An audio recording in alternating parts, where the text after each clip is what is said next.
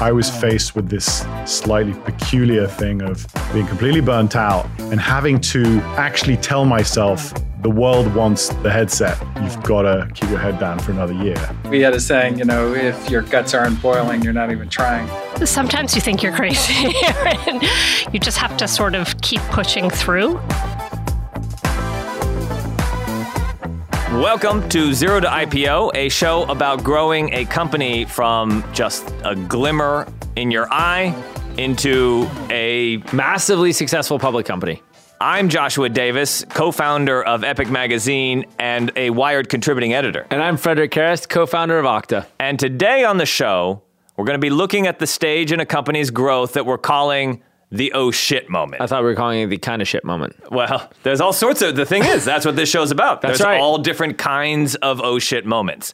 There's the little ones, the big ones, the ones that will end your company. Uh, and we have a very interesting collection of guests who have all been through this moment where you are like, what the fuck am I going to do? How am I going to get out of this? Today, we're going to be hearing from Alex Asseily of Jawbone, Amy Pressman of Medallia, and Ben Horowitz of Andreessen Horowitz. And they're going to be talking to us about what happened in that moment, through that moment. They're going to set the context and they're going to tell you how they came out of it and what happened afterwards. Our first guest today is Amy Pressman, who is the co founder of Medallia, which is now a billion dollar software company that specializes in making customer feedback easy. But in the early days of the company, Amy and her co founder were faced with a national tragedy and had to actually decide whether or not to fold the company. There was something I had read that you had said that I think is maybe a good jumping off point, which is that you're not interested when people just say yes. You're interested when people say no to you. Right. Talk about that and can describe what that is. You know, it's the feeling where you have a vision, you have an idea, and you pitch it to someone and they tell you it can't be done. No way. It's never been done before. And instead of feeling dejected and deflated, you're like, okay, how are we going to change this person's mind? How are we going to address that issue? How, and you just get more energized and more um, into like doing it. And you want to turn that no into a yes. And you don't end up just thinking you're crazy because everybody says you're off your rocker? sometimes you think you're crazy and you know you have moments of doubt but i think i think no when you have a vision you have an idea of what you what you, you know, want the company to be or the product to be you just have to sort of keep pushing through um, i mean i by no means fit the um, the sort of standard ideal of a entrepreneur in Silicon Valley. When I started, I was in my 30s. I was a mother with two uh, with two kids. I had one. Well, I you know I was in the early stages of the um, of the company. We bootstrapped for 10 years. I mean, there are so many ways. You built which, it with your husband. You started with your husband. And I started with my husband. There are so well, that, that's more common than you think. Oh, actually, okay. that's actually quite common. Um, but but the point is, we weren't fi- going down the checklist of you know get a series a get a whatever you know at, like we we sort of but we were really passionate about the idea. And so we didn't you know we didn't sort of back down. Let me give you like the most stark um, example of that. I, I, remember it incredibly well. Um, we our original idea for our, our technology we were pitching to hospitality. Um, and we went and we pitched a free pilot to a large hotel company on september 10th aka hilton yeah, that's right. You, even doing your reading, and uh, and we came back and woke up, and the next morning was 9-11. and obviously that was an incredibly devastating moment for the world, and in a very you know micro way for us. We knew that there would be no funding for startups. You know, the bubble had been softening. Now it was completely deflated. We knew that we were targeting hospitality. That didn't seem like a great target industry as your first industry post 9-11. That And- that industry just went south. it, it- people people either stop traveling altogether or they dramatically reduce their travel. So I remember walking with my co-founder around the block, and we had opportunities to go back to like previous employers and whatnot. But I remember walking around the block and saying, I don't know how we're going to do this. I don't know how we're going to do this. Should we should we give up? Should we bail? And we said, no. We like th- we know this is the right thing. We had no idea how we were going to do it, um, but we we like it was almost like this moment where we doubled down. That's when I knew we were truly entrepreneurial because it looked so bleak, and yet you had so much passion for the vision that you weren't gonna give up. And we were we were quite lucky. Um, uh, as it turned out, Hilton called us the next day or a couple days later and said they wanted to do the free pilot.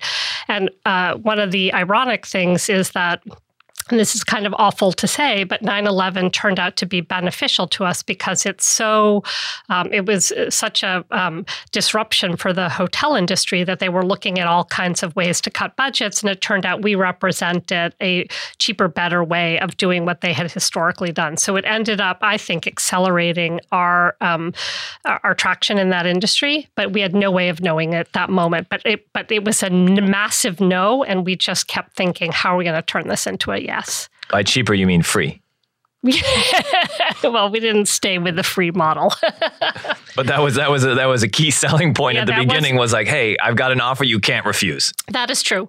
And you know, and but we did we did structure into the original deal that if we hit certain milestones, they would convert into a, a paying customer. Uh, so in that story you're describing, this was this September 12th? Was this the next day that you're walking around?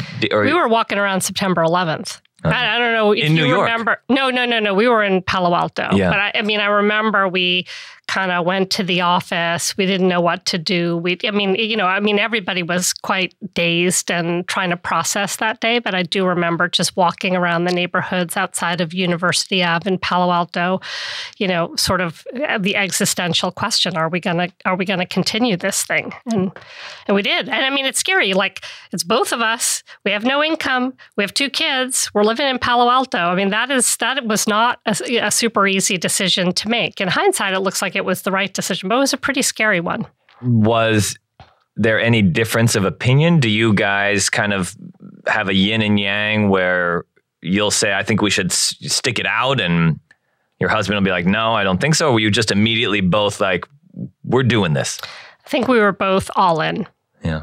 Um, we definitely have differences of opinion, but that was not one of them. yeah. yeah. we were all in. What would you have done, Freddie, in this situation? Uh, I, I would, personally, I think I would have been like, you know what? Maybe we shouldn't go into the hotel business. What do you mean, maybe? For sure. I would have folded my tent and gone home. I would have gotten out the Xbox. Yeah. By the time you got around that block, well, I would have only gone halfway around the block. you wouldn't. I wouldn't even gone around the block. I would have just gone home. I would have let you keep walking. I would have stopped and turned around and said, "I forgot something." Yeah, I went the other way. got way. in my car, got home, busted out the Xbox. I think though that this says something important about the mentality, perhaps, uh, of an entrepreneurship. You have to be so committed and in love with your idea that even in the darkest of dark days, you still see the light. Oh yeah, I mean you have to be obsessed. You have to wake up in the middle of the night thinking this is a good idea, and then when people show up and say this is a horrible idea, you have to say, "Yeah, this is an even better idea than I thought." so yes, that's definitely the case. So what Amy's saying is, when faced with the oh shit moment, don't fold, double down. Did you at Okta have any similar oh shit moments, Freddie? Yeah, I mean there were definitely some early. I think 2011, uh, we had some where we just couldn't get any big customers to sign up we just had a couple small customers and we were missing our projections by a mile and um, you know our, our graphs and our projections said that we were going to be doubling revenue and in fact revenue was flat and we were losing customers and what was it like going into the board and saying i know you thought we were going to be doubling our revenue but in fact we're going the opposite direction yeah no it was great. I uh, got thrown out of two board meetings in a row for for uh, being controversial in my commentary on this fact and the investors were like, "You're just missing the number." Were they? Were you said, trying? You're missing the point. And they're like, no, to, no, we're not missing the point. You're missing the number. Were you trying to defend the situation, and they just wanted you to own up to it and be like, "Hey, yes, we haven't delivered." Like, what was the controversy? The controversy was that we needed to make serious change in the way that we were going about our go-to-market approach. And you didn't want to do that? Well, I was. It wasn't clear to me that that was the right decision. I thought that we could continue on where we were, and the ter- tables were going to turn. And You weren't seeing the lessons of the oh shit moment. I was not seeing the lessons yet, uh, and so I was excused to go think about those lessons. you were told to leave the room. I was told to leave leave the, the board meeting. multiple times. So after the second time you came back into the room, had you seen the light? Uh, you mean the second board meeting where I was kicked out? These are two different board meetings. Oh, I see. Two different board meetings. two, two, two successive board meetings. Uh, I realized I might get fired from my own company, and uh, that was not a very happy place. And what was the change? The, the, Two changes. Uh, early 2012. First of all, we brought in our first professional chief revenue officer. Uh, prior to that, it had just been me, and I had some experience, but I didn't have experience building out the teams that we needed to build out next. And then, secondly, we brought in our first outside head of engineering. So Todd was also doubling as head of engineering. So we both had all of these jobs, and they said, "Look, you know, if you guys want to grow up and to be a, a more serious, established, real company, you need to go and find a very serious head of sales and head of engineering." We did that. Brought in uh, two great people in early 2012, and that really started to turn the course of the company around. was that one of the things that you were maybe emotionally resistant to? You're like, look, this is my company. I can do this. I can run everything that I said I'm going to run. And Todd maybe felt the same way about engineering, and you guys needed to kind of open your minds a little bit. Oh yeah, of course. I mean, I think it's very hard to let go of some of those things. It's your baby. I mean, we had 20 people and then we had 40 people, and certainly I've learned those lessons over the years. Um, but yeah, without a doubt, But very hard moment- emotionally. Oh yeah, super hard. Yeah, So hard that they told you to get the fuck out of the boardroom and think about it a little bit. that's exactly right. Now, if you ask, uh, if you ask the board members at the time, they have a different recollection of the moment. They seem to recall it being more of a dialogue. I thought it, I thought it was pretty direct. it, was, it was pretty pretty much a one way communication. Dialogue meaning you I go out and talk to yourself. talking at me and telling me to go out and talk to myself. so there's actually two dialogues. Our next story comes from Ben Horowitz. Ben is the co founder of the venture capital firm Andreessen Horowitz. You heard from his partner Marc Andreessen on our first episode. But before he was running one of the most successful venture capital firms of all time, he was going through one of the roughest IPOs of all time. Here's Ben describing his own ultimate oh shit moment and how he and his team got through it. You and Marc started LoudCloud in September 99, September 9th, Yeah. 99. Was that deliberate or was it just a coincidence? 9999. That was not a coincidence. Uh, no, actually, you know, we noticed it after the fact, and it was easy to remember the day we started it, um, but uh, it wasn't a conscious. So it was a coincidence. Yeah, it was, It was a coincidence. It was a coincidence. Yeah. Turned out to be bad luck. It's kind of whatever six six six upside down, kind of. Did you start to think about that as things went uh, bumpy? No, you know, I'm not really a numerologist, Right. so Well, so let's get into the bumpiness. Starting out, it, things were going pretty great. You were raising a lot of money, yeah. a lot of money. How did that feel when you were getting? You know, I think you got a hundred and, if I'm not mistaken, 120 million dollars in your Series Yeah. B. Yeah, well, that was actually, I think it was, yeah, it was Series B. It was uh, nine months after we founded the company. You got to remember uh, that was June of 2000, which uh, was two months after the dot com crash. And the dot com crash was particularly scary for us because we had so many dot com uh, customers. So there, it was like a bit of a foreboding, I would say. So it wasn't all slap happy, exciting. walk us through you know some of the memorable moments of the next 12 months if you Yeah. remember if you remember any of it No, so it, it was it was pretty scary. So you know we were burning a lot of cash, um, but we were bringing in a lot of money, and we had this very aggressive forecast because you know you tend to forecast off your history. That's just how you do it, particularly and when the history is short, it's not necessarily predictive, but it's all you have. Um, so we had this forecast that was way too high. Um, and so as a result of having a forecast that was too high, we ended up burning more cash and so forth. And we're still growing uh, pretty quickly, but it was uh, you know, things were getting scary. And then we needed money like not that long after like we had just raised the 120 million dollars, which is like you look at that and you go, that's the dumbest thing ever. But you know, we were in this kind of weird race. We got into the new year and we knew we were going to have to raise money, and we went to look to raise money privately. And by that time, which was kind of the beginning of 2001, the private markets were basically closed. I mean, like I, I haven't seen anything like that since, but uh, nobody was investing in anything. Um, like people were shutting down their funds right and left, like everything. It was just like Armageddon everywhere. And uh, so we, it became clear that we could not raise money at any valuation privately. Uh, so we were like, well, can we go public? you know, which is kind of a what do, what do you question. what do you remember about that? Like, what were you feeling at that time when you know none of the private investors were investing? Was your nervousness ratcheting up every day as you saw the bank account go down?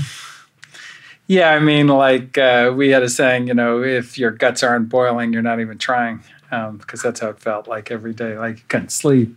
It was like sweating. I was like, what am I going to do with all these employees? Like we're going to run out of money. You know, so it kept going like that, and so we're like, well, you know, maybe we can go public. And it, it was tricky because we were forecasting 2001 to be, you know, 75 million in revenue, which would have been like that's pretty acceptable for a public company in those days. Uh, that was the that was the aggressive forecast. Yeah, that was that's uh, you know it was pretty aggressive, but it was it was pretty realistic at the time because you know most of our customers hadn't gone bankrupt by then, uh, and you know, but 2000 was 2 million in revenue. So we're going 2 million to 75, which is a very steep revenue ramp. Like very to say the least. Um, but we had most of it was booked. Like so, you know, yeah. we had booked it um, from companies that were on the about to go bankrupt, but well, you about, didn't know that. Yeah, about half of them. You know, not not all of them, thankfully. Uh, so you know, we said, well, you know, maybe we can take it public. And um, where did that idea come from? Was that you? Was that Marc? Did you somebody else recommended it? No, it was like the only option. The question was where could we raise money? Loans, I guess. Yeah, and uh, I think that would have been hard to take on that much debt. And we already had a fair amount of debt because Morgan Stanley had lent us $45 million uh, in the Series A. So there was that. um, so you would really stack things up for yourself. And you were you were uh, how many how much runway did you have? Like how long before you ran out of cash? fast forwarding a little, we would have uh, we were going to be completely out of cash probably April first. So from the moment you started realizing you needed to do that next raise, whether public or private, how much time do you think you had? Well, you know, like I think we knew in in November is when we knew that private wasn't going to work. So maybe five or six months of cash. Yeah, about that. Yeah, maybe, maybe five months. Five months. Um, and so, you know, we're like, okay, well, we probably need to go public. Uh, and, you know, I went through the whole thing because I'm like, okay, can we really go public and so forth? And I made this list of all the reasons why we couldn't, you know, like we had no predictability. We couldn't forecast our sales. Um, we couldn't forecast what we had booked already because a lot of the companies were going bankrupt. Um, we didn't really, you know, we were probably, uh, you know, needed to change out a bunch of executives. And, you know, I had just a very long list of reasons why we couldn't go public. And so we, we were sitting in the board meeting and um, I, I, read my list. I go, here are all the reasons why we shouldn't go public. And uh, my friend Bill Campbell, who's on the board, says, Ben, it's not about the money. And I said, oh, okay. And he says, it's about the fucking money. and so I was like, okay, I guess we're going public. And, and that was basically a decision to go out. And so then away we went. Um, so you you had this very long list of all the reasons why not to go public. Yeah. And then on the other column, the reason to go public, there's basically one item. Uh, we needed the money. You need the money. Yeah, we needed the money. So you like drafted the S1 registration, I mean, in a couple months. Well, no, we a, had already. We, so we you, had already, uh, you'd already prepared, prepared some of those things because when things were going good, like we were growing so fast that it made sense to go. Like we actually, so that was one of the things that saved us. Yeah, is we were prepared um, we were prepared to go public because things were so good. Right. Uh, but when things went bad, like then we had to, we actually had to play that card, which So, how many months would you say were the good months? You had like five months? yeah, five, four or five months. Four or five months of good times. Yeah, and seven and a half years of just sheer terror. but uh, you know, it was what it was. You know, like once you're in it, like you can't get out. As Freddie will tell you, you get in. You know, that's uh, that car. You can't get out of that car. you can only get into that car. Um, and so that that's where we were. And so you know, we decided to go public. And so, you have this long list of reasons why you shouldn't IPO. The one reason why you have to, the money, you decide you have to do it. we're ready to get on the road. Um, and they have these things called comparables, which are, and we had them with Okta, which is all the companies like your company that you ought to trade like. So you know, during the time we were on the road, from the time we priced to the time we traded, uh, the comparables fell 50%. That's a two week period. Yeah, three weeks. Three it weeks. took longer to do our IPO. Three weeks. yeah, three weeks. So, over three weeks, the companies you were comparing yourself to dropped in value by, By 50%. Yeah, by half. So that that was Not a good sign. that was a lot of downward pressure. Um, you know, and we, you know, we're on the road. Uh, everybody we see is like, kind of, why are you here? They're they're literally saying this like, why are you here? Don't you see what's going on out there? Like the Nasdaq fell every single day we were on the road, so it was down every single day, all red days. Um, and you know, we're just kind of going to meeting after meeting after meeting. Um, and you know it's super super stressful um, but you know we're going giving the presentation you know we just got to find a few guys to invest we'll be all right and i think it was a weekend um, you know Marc had had this idea to have this business week reporter follow us around his name was ben elgin and um, the idea was like we'd give him full access and then after the you know this was long before things went bad, but after the IPO, he'd tell the story. And he releases the story while we're on the road, which is like semi illegal, right? It's a gun jumping thing that we gave this guy access. So he kind of lied to us, put the story out, and it was called The IPO from Hell. and While you're on the road. while we're on the road, and it ended with like you know this is a story of like hubris and greed or whatever the you know whatever it was that he called us, but he you know just kind of called us a bunch of names at the end. Um, so like that was a very so that happened. How was it? What was your reaction when you first read it and you saw it? Well, we're like we're dead. Like the SEC is going to stop the thing, and then we're going to run out of cash. Because when we started on the road, we only had three weeks of cash left. So or I think midway through we had three week, three weeks of cash. So every day counts now. Yeah, so like we were, that was my big fear that we're just going to get turned off entirely. Um, but the SEC let it go for whatever reason. We told them like, hey, you know, we didn't say anything. Well, we were he, we had this agreement. We actually had a legal agreement. The guy like broke it. You know, he's If this SEC had stopped it, what would have happened? well, that we would have gone bankrupt, hundred percent. Like there's no question. That that would have been end of company. Um, which kind of brings me to the next bad thing that happened, which is uh, so. So my wife and I are like super close. We got married when we were very young. We were like 22 years old. Um, you know, we had three kids by the time we were 25. Um, like even today, like if I like go somewhere on business, like she'll come with me, that kind of thing. Like we're super, super close. Um, and my father-in-law, uh, you know, he passed away, but he and I were very close. And uh, you know, he had had like a super hard life, and never like he was a guy who never complained and never like would call. He never called me like period. I'd see him when I saw him, but he'd never call me. And so like he calls me while I'm on the road, and I'm like, okay, this is just when I heard his voice, I was like very worried. Uh, and he goes, Felicia's collapsed. And I was like, that's my wife's name, Felicia. She's she stopped breathing, she collapsed. But I think she's gonna be okay. And I'm sitting there going, I need to go home now. But I knew if I went home, that's it. We're bankrupt, like it's over. And I, I was just like paralyzed. I had no idea what to do. And I was like, and I did, I remember asking him, I said, well, what, um, what does Felicia want me to do? And he says, she says, stay out on the road. Um, and I knew it was like the wrong thing. Like there, there was nothing right about that thing. Uh, but for whatever reason, you know, I stayed out on the road. But like after that, it was a complete blur. I couldn't even, I can't even tell you what happened, who I met with, what was going on. There was one meeting where I had packed two suits that looked similar, but they were different colors. and I was wearing the jacket of one and the pants of the other. Like it was like that bad. But, uh, And know, was she? Where were you? I mean, Kansas City. I mean, Chicago. You could be anywhere. I mean, Yeah, no, I believe we were in Milwaukee. No, we went everywhere. yeah. We went to Italy. We went like it's crazy. it's crazy. It was a long road show.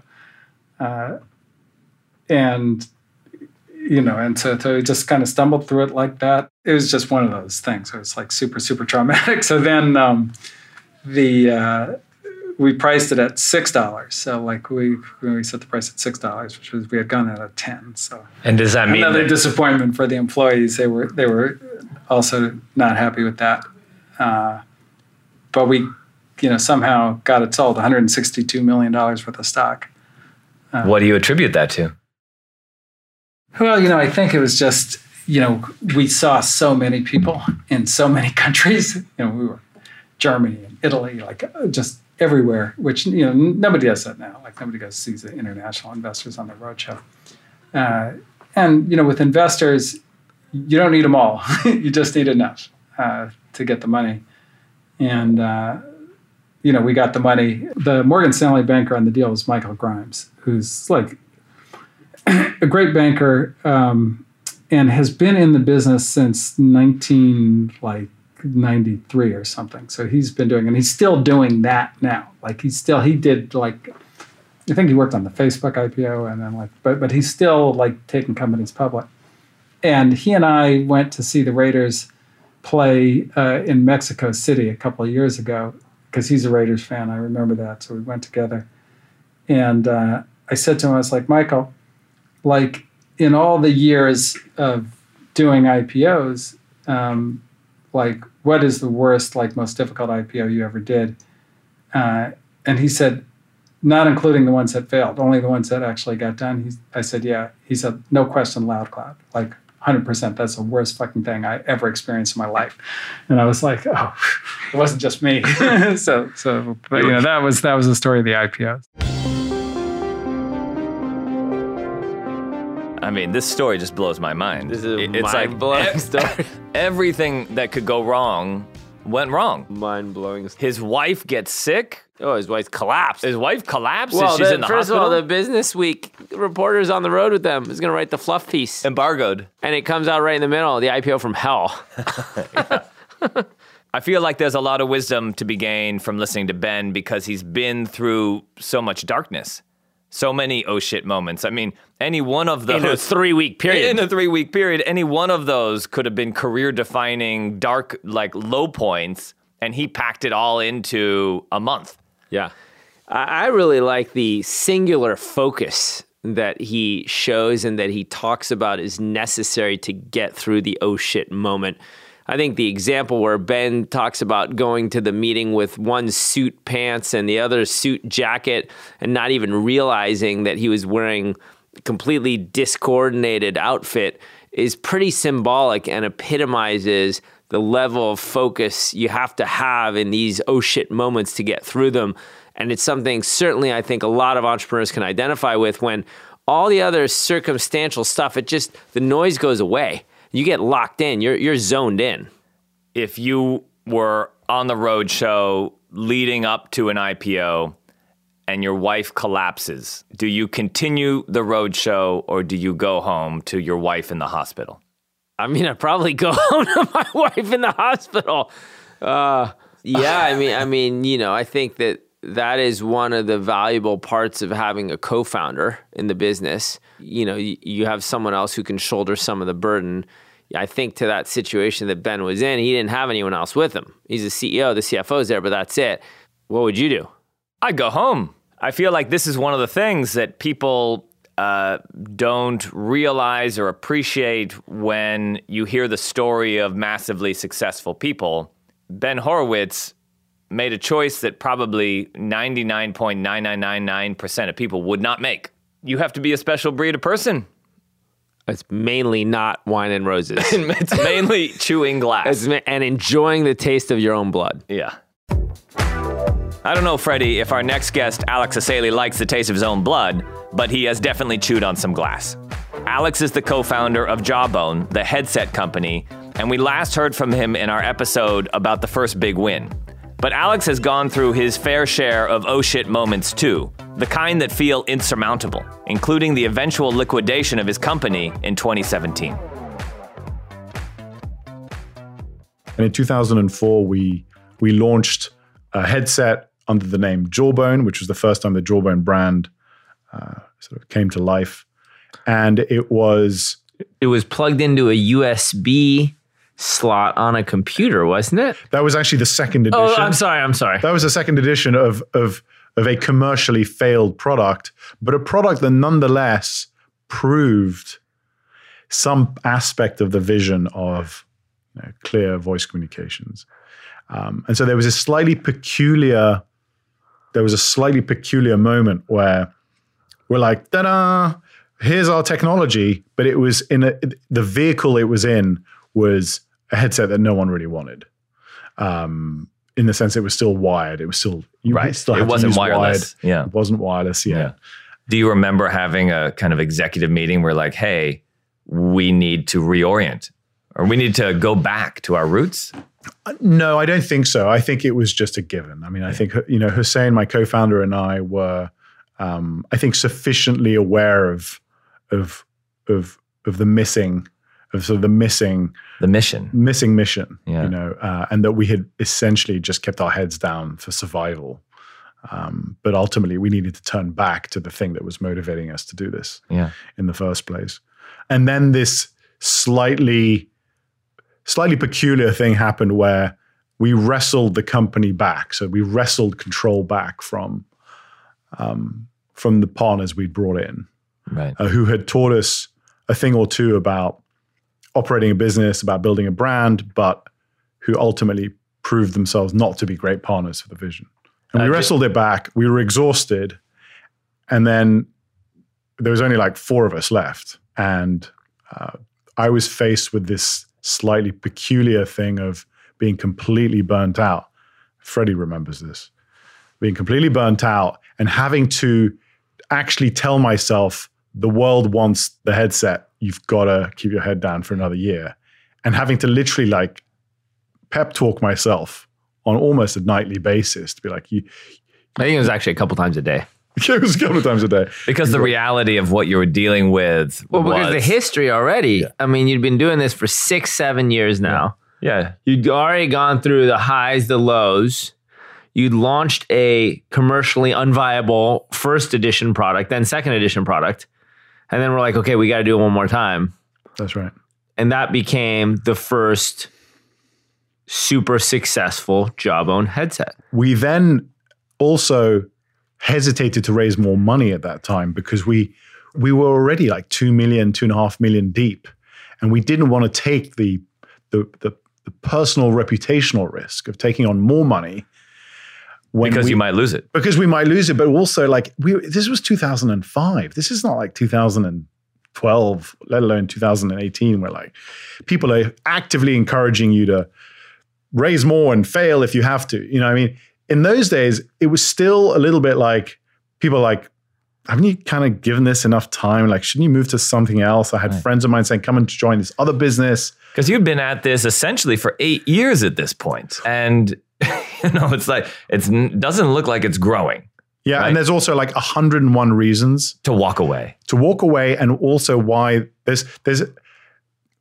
there's sort of an exercise in zen where you look at the list of things that need to happen for you to, to actually get the next product out and each one of them not happening will will blow up the business. But you somehow have to like get into a mental state where you just keep going and you have to just have faith that it's going to pan out. And and this is something that we could have talked about it kind of as the sort of the zen of the entrepreneurial journey of that kind of perseverance in spite of all odds. And what that actually looks like in practice is you staring into a mirror, talking to yourself. Yeah, not quite as literal as that, although I'm sure that happened a couple of times. Um, but more, but more like having sleepless nights Yeah. where you are either getting calls from someone saying the test didn't happen or it didn't work, or the engineer who's been with you for five, four or five years is like, I can't do this anymore. My wife wants me to get another job, Right. or um, any which any one of those things is like game over, Right. right? Everything's falling apart. It's it's falling apart, And, in your head, you've got this. I mean, this is something I think uh, you see from successful people this kind of self coaching, almost like giving yourself motivation. You I think you need it, and I, but there's also a lesson in that, which is it, it's also good to talk to other people, um, or to at least have people to lean on. So you knew Freddie, obviously, at that time. Uh, what I, advice? was, I wa- think I was sleeping on his couch. yeah. What advice was. Freddie giving you? You did actually sleep on my couch a number of times. Well, I think what was interesting was, you know, from the outside looking in, I would come in and visit you in your apartment, and you still had giant sticky sticky notes on the wall with the drawings of the next generations of the head headset. So it was like, well, this one's not working. And I'd be like, yeah, I was trying it on Skype last night and it kind of blew up. And you're like, it yeah, had three wires. yeah, it had three wires. I didn't know what to do with the third one. And you're like, that one you're supposed to plug in. And then I'd walk in, and then on the on the side of the of the wall of that apartment that you had, there was these giant sticky notes with diagrams of what the vision of the next set of headsets was going to look like. And why was this in the apartment and not the office? Because we've just- been kicked out of the office when the whole when the, when when when the whole debacle happened with. so the our office was now your apartment. So the office was now the apartment. There was a period where we where the office had been chained shut, and so You couldn't my- get in. we couldn't get in, and and and my apartment became the kind of the the the what's it called? The- Ground zero. the, the, the ground zero war room Right. um, for both getting the company. What, what did it look like, Freddie? Um, How big of an apartment? uh, how big of an apartment? I mean, it couldn't have been more than like a thousand square feet. Two bedrooms? Maybe it was a one bedroom. What were your observations about Alex's state of mind at that point? I think the perseverance is the thing I would highlight. I mean, at that point, you really have to say, I've gone through all of this. I think it still needs to happen. As you said, the world still needs to get this. Were you telling him to get the fuck out? Uh, I, I was probably, you know, suggesting that we think about other things to do, and you know, But it's but that's a, but I- but I- it's hard. But you I- can't walk into an entrepreneur's life and be like, you need to do something else. it's a tough one, but but I do think I think that just the interaction is helpful.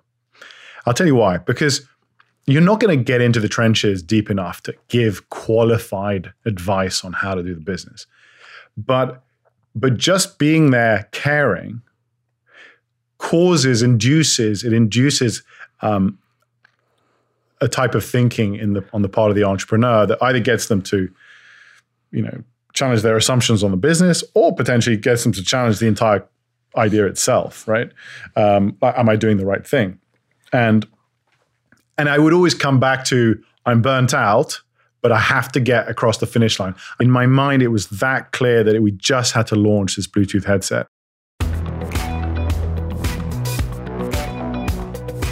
I like this thing, Freddie, that Alex says. He says, I was completely burnt out, and I had to actually try to convince myself what the world really wants is a headset. you know, you're like, you are spent. It's uh, you're burned out. You got nothing left. needs this headset. The world needs a headset. I got to peel myself off the ground because the world needs a headset. Oh man, yeah, yeah. he talks, but he talk, He also talks about that mental state where you just keep going. He talks about the zone. Yeah, he does. talks about the focus, about getting rid of all the other noise. Nothing else matters. and they just kept hammering it out Yep. year after year for like A decade. s- a- almost yeah 10 years yeah, where again you don't actually see that many wins. For him his oh shit moment was like an oh shit decade. It was an oh shit number of years. it was an oh shit number of years Another thing I think you see from Alex's experience is that these oh shit moments don't just happen in the early days of a company, Freddie. Sometimes they happen even after you've reached the pinnacle of startup success going public. I think that's right, Josh. But I think what's important to remember is that you go through a lot of these things. And when you're in the moment, you got to focus. But when you come out, those are the things that make you stronger and allow you to build and allow you to really grow as an entrepreneur. I mean, Josh, you went through some tough times in Iraq. Maybe you can talk a little bit about those. I was there uh, from the start of the war in 03 uh, until Baghdad fell. And I was a very young reporter at the time. And I remember being completely overwhelmed and scared and uh, trying to navigate the war. Uh, on my own, I was not an embed. There were a number of journalists who had gone through the Pentagon program and were attached to military units. I was just hitchhiking. The main thing I take away from that now is when I go through a tough time, I think back on that. And I think, well, I survived, and that was difficult. And it calms me down when I'm going through another crisis. I think it's important to have these moments of challenge uh, where you come through the other side and it builds you up for the next time. Special thanks today to our guests, Amy Pressman, Alex Asseily, and Ben Horowitz for taking time out of their busy schedules to speak with us, and to the Martin Trust Center for MIT Entrepreneurship for collaborating with Okta to bring this podcast to life. If you like what you've heard and you want to know more, check out exclusive in depth stories from each episode on fastcompany.com.